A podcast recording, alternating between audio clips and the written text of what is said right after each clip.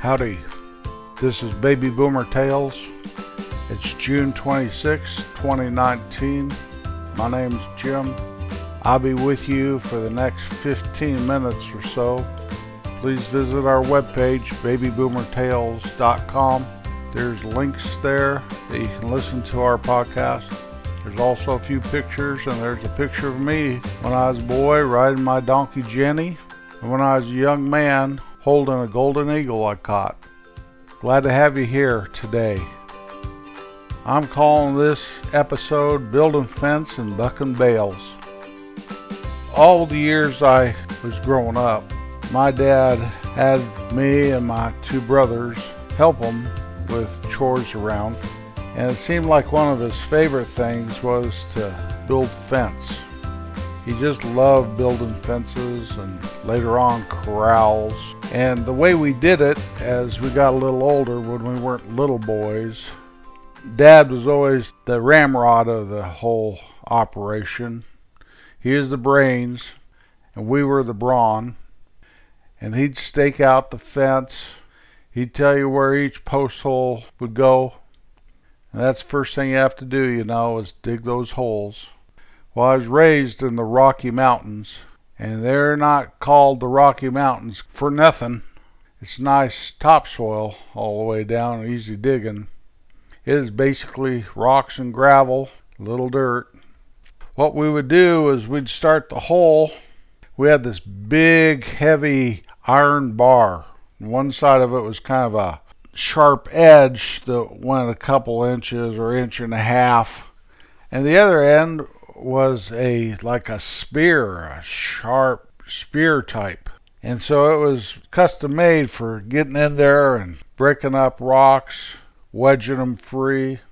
As we got older, the way this went was my brother John, who was stronger than an ox, would take that iron bar and bust up those rocks and dig around and make the sides of the hole nice and smooth and my brother Don and I would take turns with the post hole digger, digging all that stuff out of the hole. Those post hole diggers are no fun. Slam it in there and kind of root it around a little and then pull the handles apart, and that would close the shovel as good as you could. Pull as much up as you could without it all dropping out, and it wanted to with all those rocks. Do that a couple times, and Brother John would take over again busting those rocks and getting it deeper and deeper. But my dad, he didn't just participate on the sidelines. His favorite thing, besides barking orders and telling us how it was done and wondering why we weren't getting the hole dug faster, he would pour water in the holes, soften up those rocks. yeah, he, he, that was his favorite trick. Pour water. I guess it would make us feel better that he was getting those rocks all softer for us. That was quite a job. When we get the post holes dug, then we'd we'd set posts and build the fence. He always really liked these fences with like a one by six, one by eight planks. And they always loved painting them white. Every fence he ever had was white. He'd love it in this day and age with those vinyl fences, except he couldn't paint it then. Those white vinyl fences, you see them up and down. Those are nice. Those aren't cheap. We did it on the cheap, and we did it with a labor force of three boys, a post hole digger, and a big iron bar.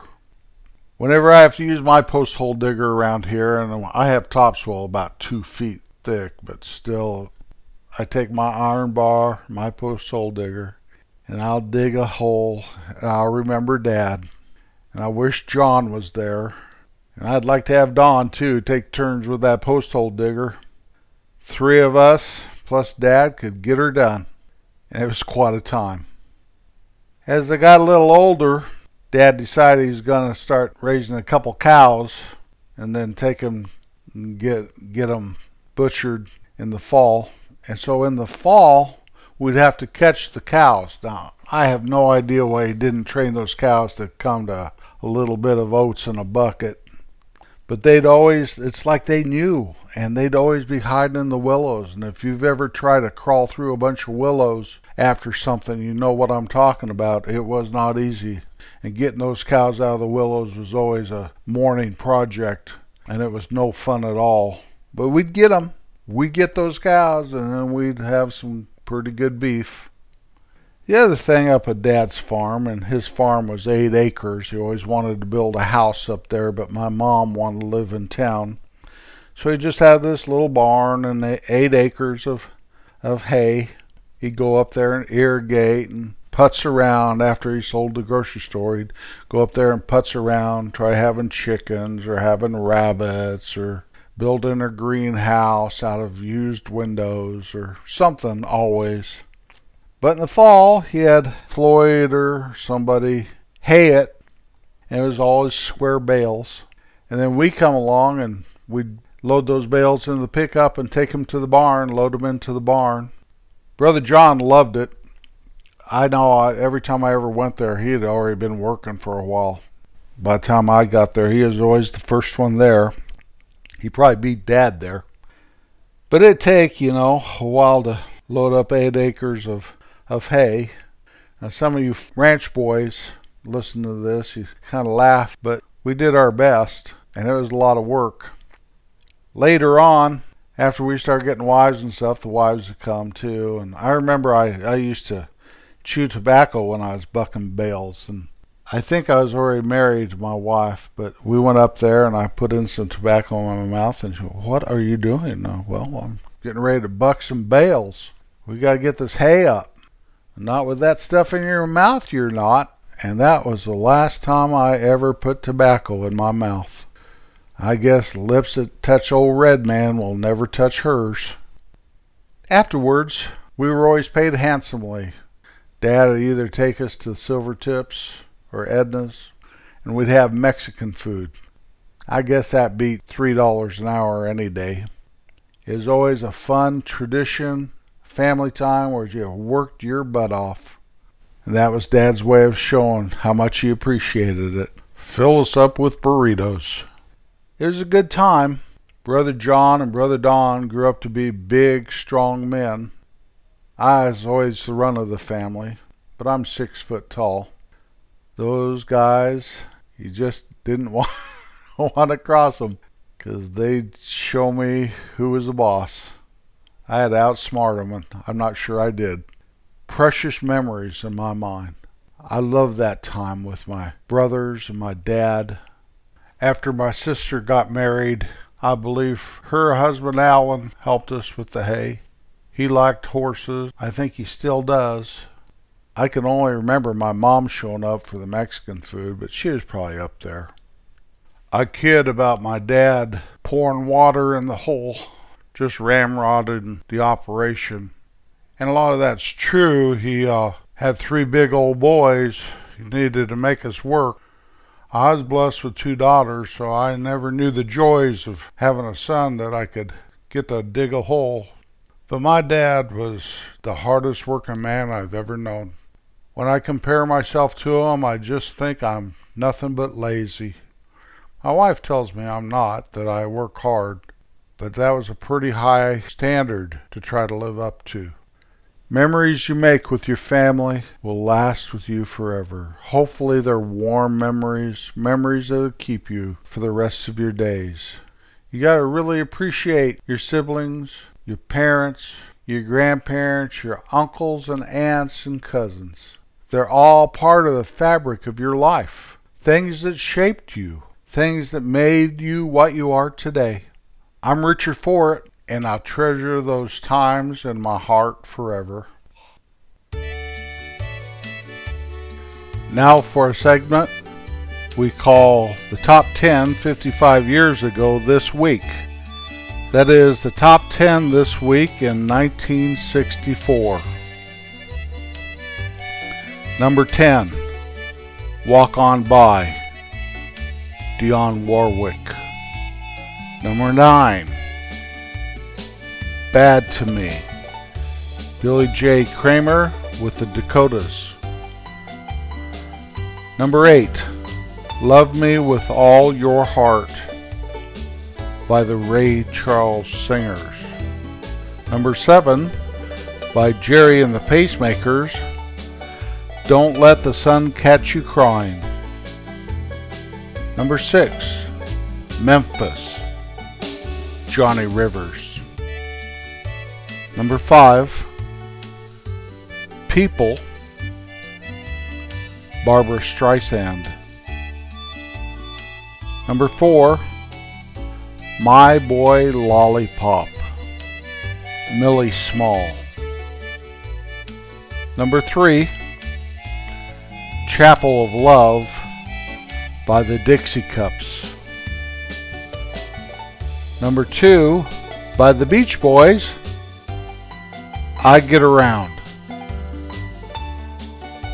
And the number one song 55 years ago this week by Peter and Gordon A World Without Love. You know, that's kind of fun doing top 10 55 years ago. I was 14 years old.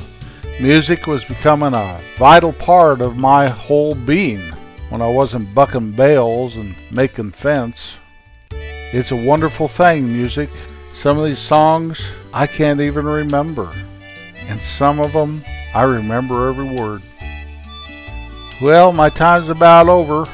It's been a good old time this time, remembering my dad and those 60, 70 pound bales of hay, remembering that iron bar and that post hole digger, remembering what those juicy sirloin steaks taste like, remembering Hazel's burritos, famous burritos.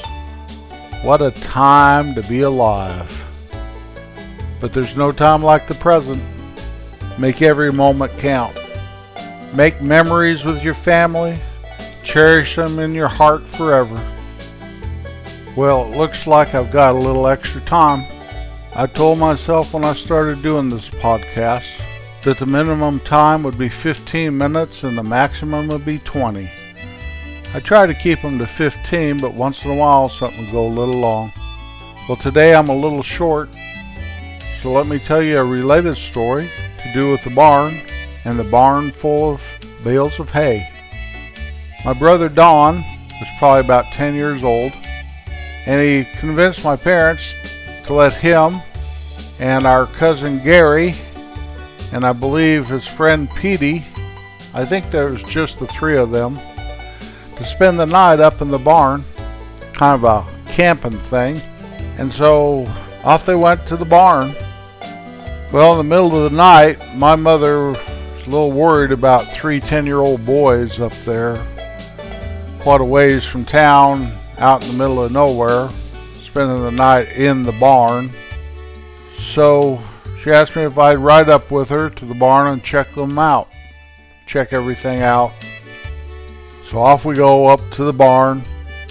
When we get there, walk in the barn, and all the nice stacked bales of hay, and they were nicely stacked.